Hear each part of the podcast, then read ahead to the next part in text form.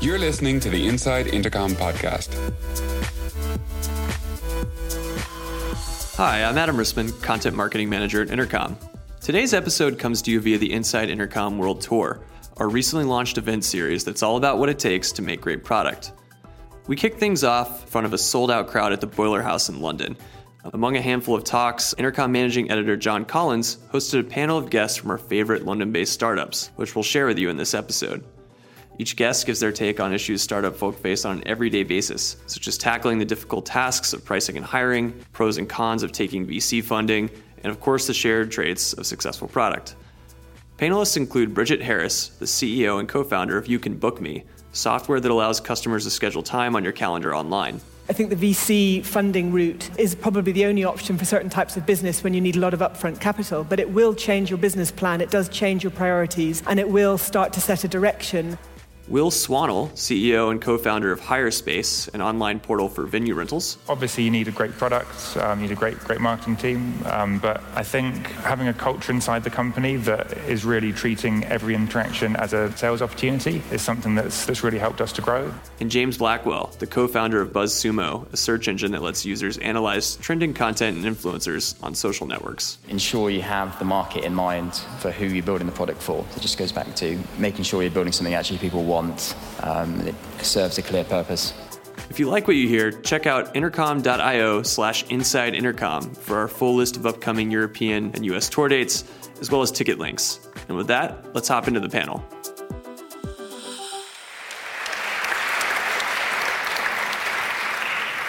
I'd like to start, I suppose, by talking about an issue that is near and dear and causes lots of controversy at startups pricing. James, you had an interesting experience. I mean, you had a product in beta and you were going around showing it off, and people were kind of assuming, oh, it's going to be this $10 a month product, but you decided on something quite different. Yeah, I think it's a bit of a cliche. Everybody underprices. But before we first launched our pro version of our product, uh, we kind of showing it to a lot of friends and family, asking kind of what, what price do you think we should charge. We really had no idea, to be honest. I mean, ultimately, I think you have to just figure out thin air. And we, we pulled out $99 a month and a lot of people looked at us like we were crazy. Like, there's no way you'll get this. Um, thinking more like $10 a month, $20 a month. But yeah, we, we launched and just stuck with $99. And to be honest, we hadn't had any difficulty growing with that price point. And I often feel that we've underpriced based on that a lot of the time. So I think generally lean to the highest end of what you think you can get away with and then probably add a bit on.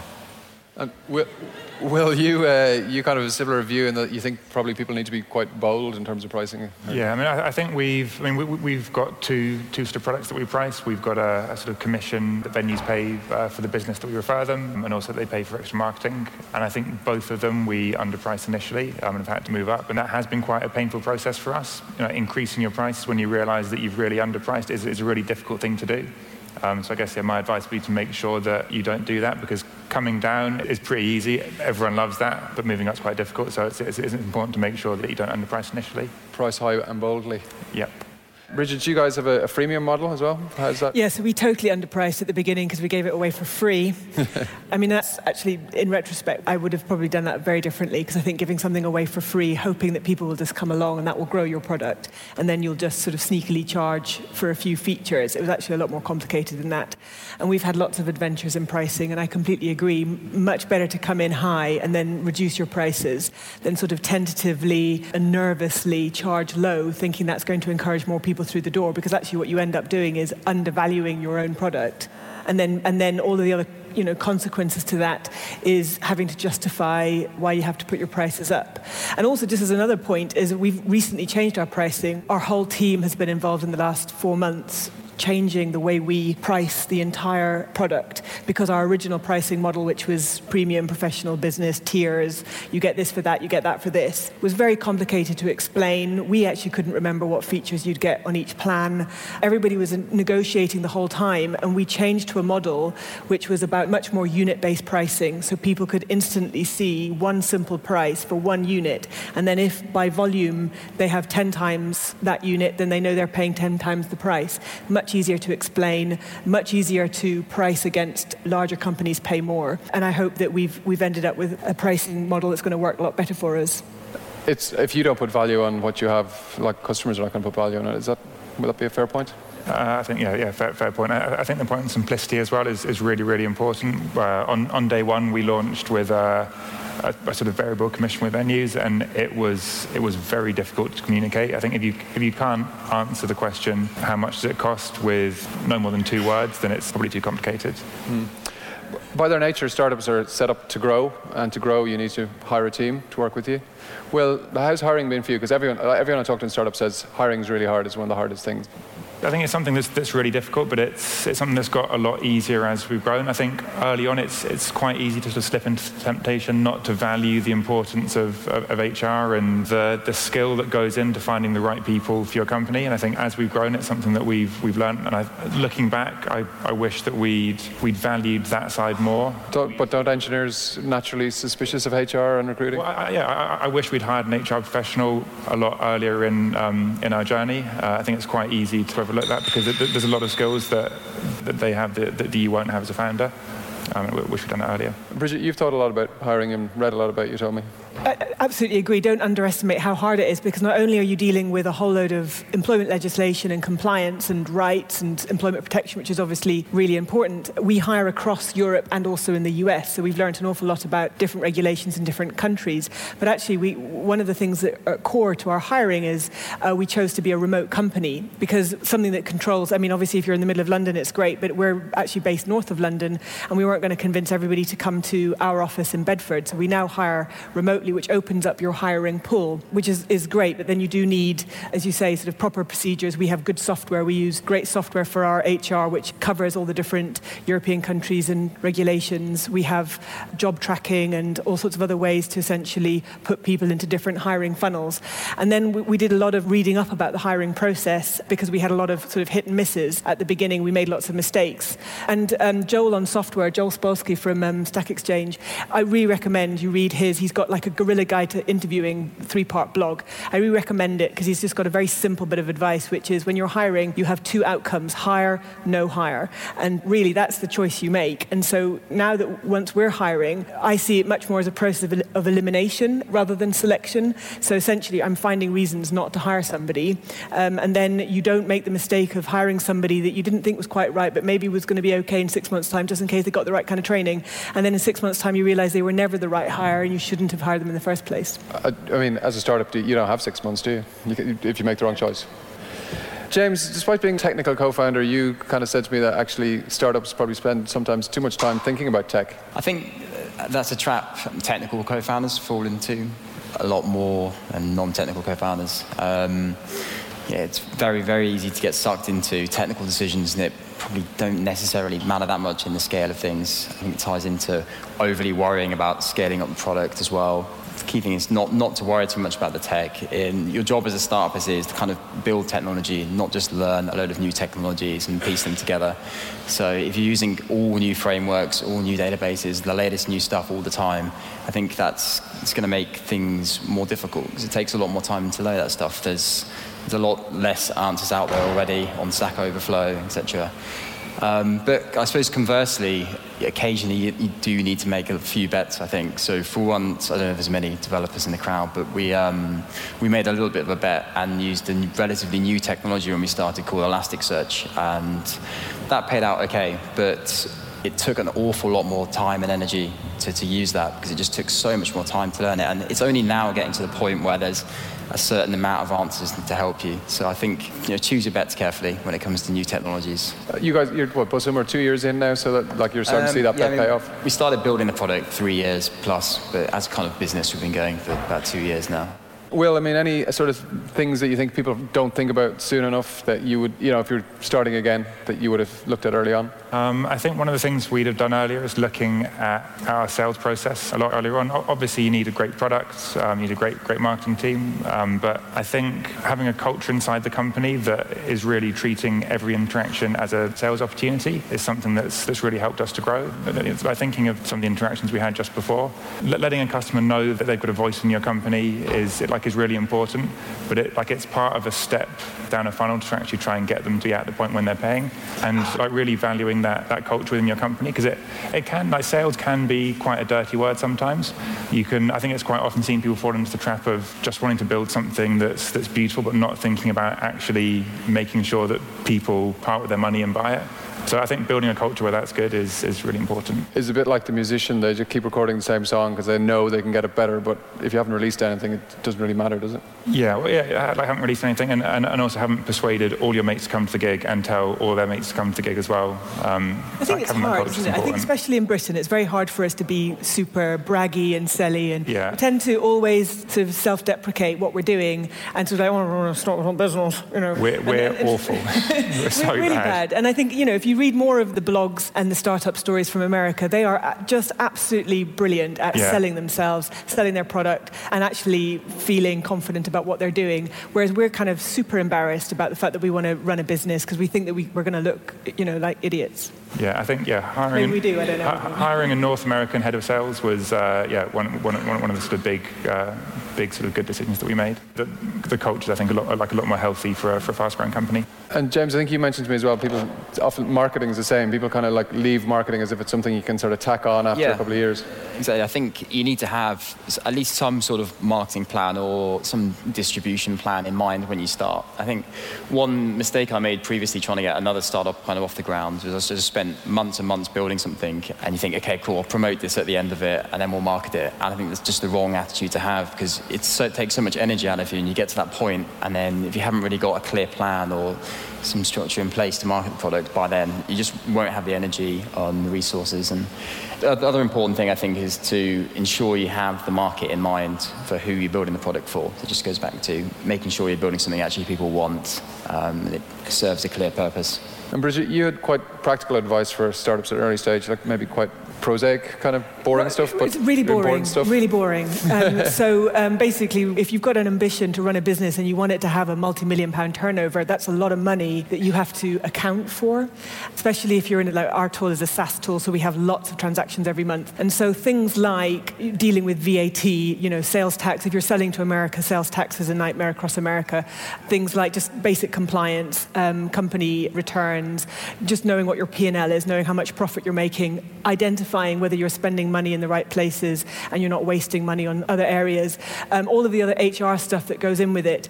And very quickly, your dodgy spreadsheets are just not going to do it anymore. And if anybody in this room is every quarter still counting up your receipts for your VAT return, you know, you have got to sort that problem out because it's not scalable and you make lots of mistakes. And it was only until we, I shouldn't actually say this publicly, but our VAT, put it this way, our VAT compliance was on slightly thin ground until we put it into online accountancy software. It's pretty easy. We use Xero. We re- I recommend Xero, but there's loads of other software tools out there. And just online accountancy will sort it all out for you with one click, and you've figured it out. And we did it. We'd been running our accountancy for two or three years before we, we chose to use Xero, and we basically reset our accounts from the bank balance when the bank balance was, had zero pounds in it. And we did it from then. And then you could see all your financial years for five years.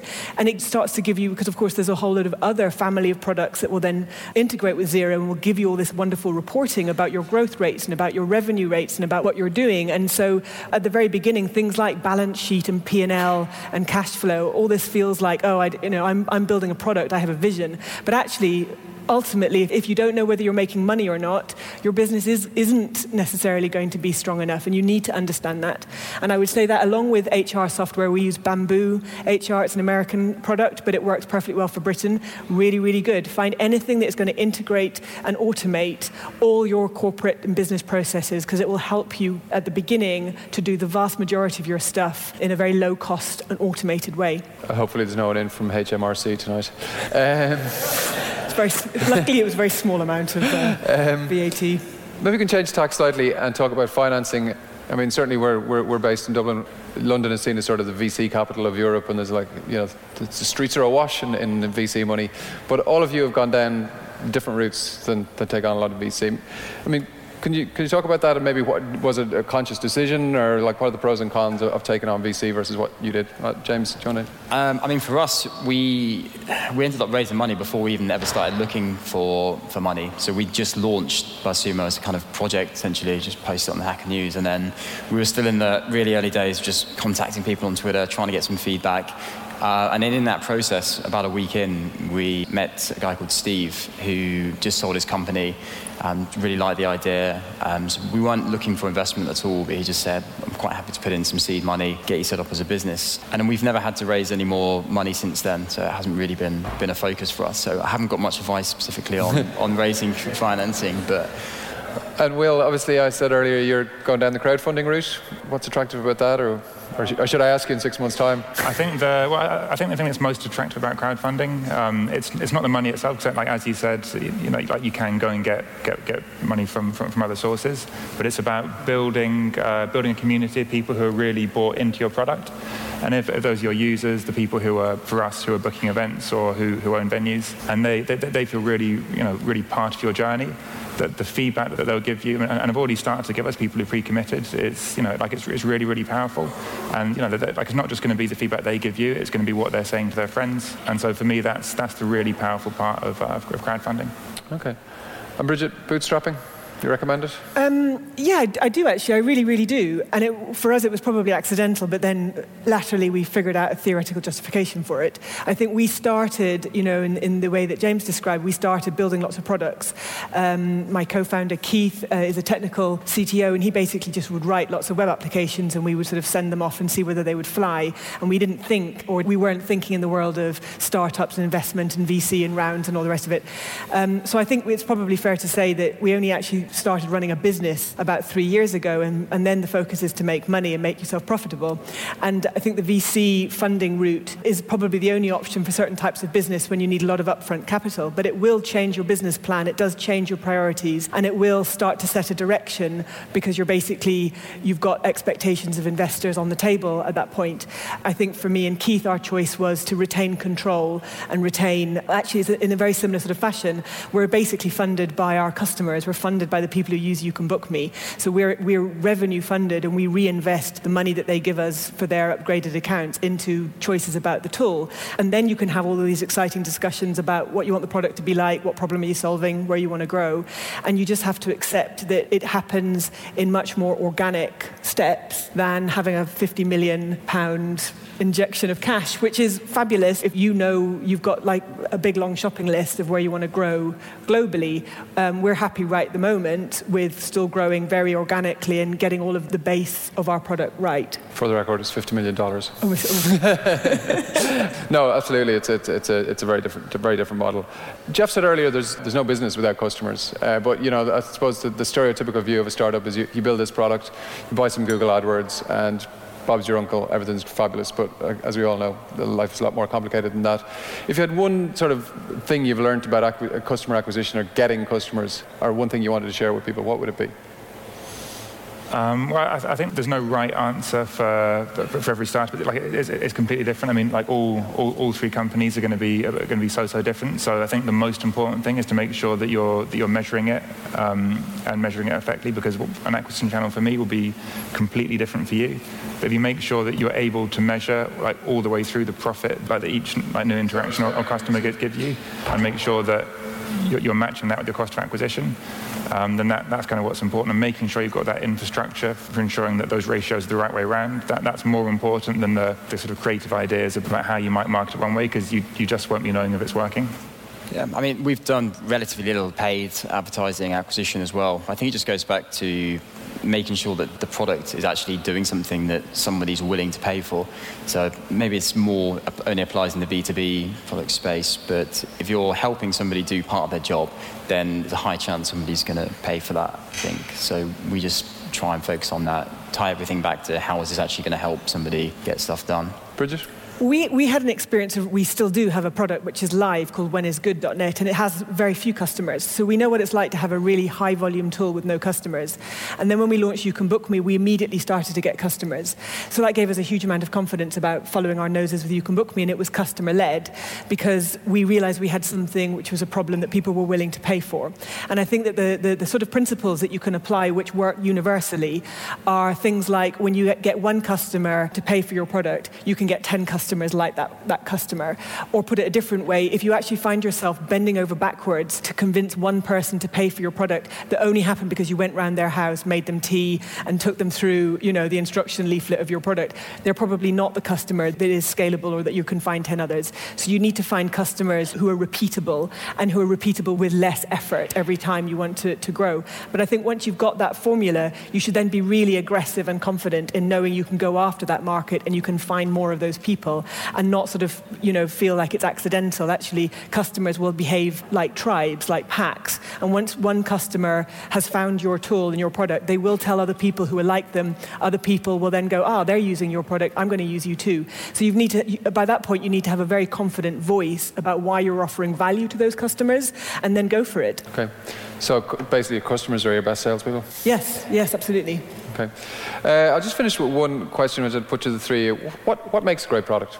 I think it's, I mean, it's, it's quite similar to what, what, you were just saying. I think a great product is something that, that people talk about, that people tell their friends about, um, and that makes one customer into 10 customers. But like for me, that's, that's, that's what a great product is. If, you, if, if, like if that's happening, then, then you pretty much nailed it. And if it's not, then, then you need to improve.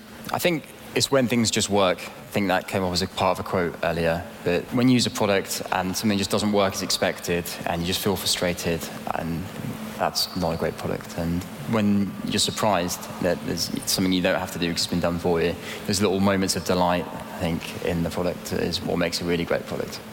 I'm not really going to say anything much different, really, because it, it, it, it is. I mean, and also your colleagues have already said it. Is you basically need, need to know what problem you are solving, and if you can describe in a couple of words what problem you are solving, you're going to get and find people who absolutely love your product and who will thank you for it, and they'll thank you for paying you for that solution. And then that's that is a great feeling when when people say you have changed my life um, because of the product you've you know you've given them, and that's because you've managed to nail the solution to their problem. Yeah.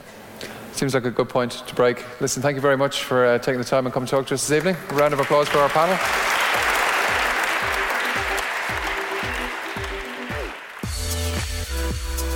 You've been listening to the Inside Intercom podcast. For more episodes, just visit soundcloud.com forward slash intercom. And if you want to subscribe, search for Inside Intercom in iTunes or Stitcher. And for even more great content, check out blog.intercom.io.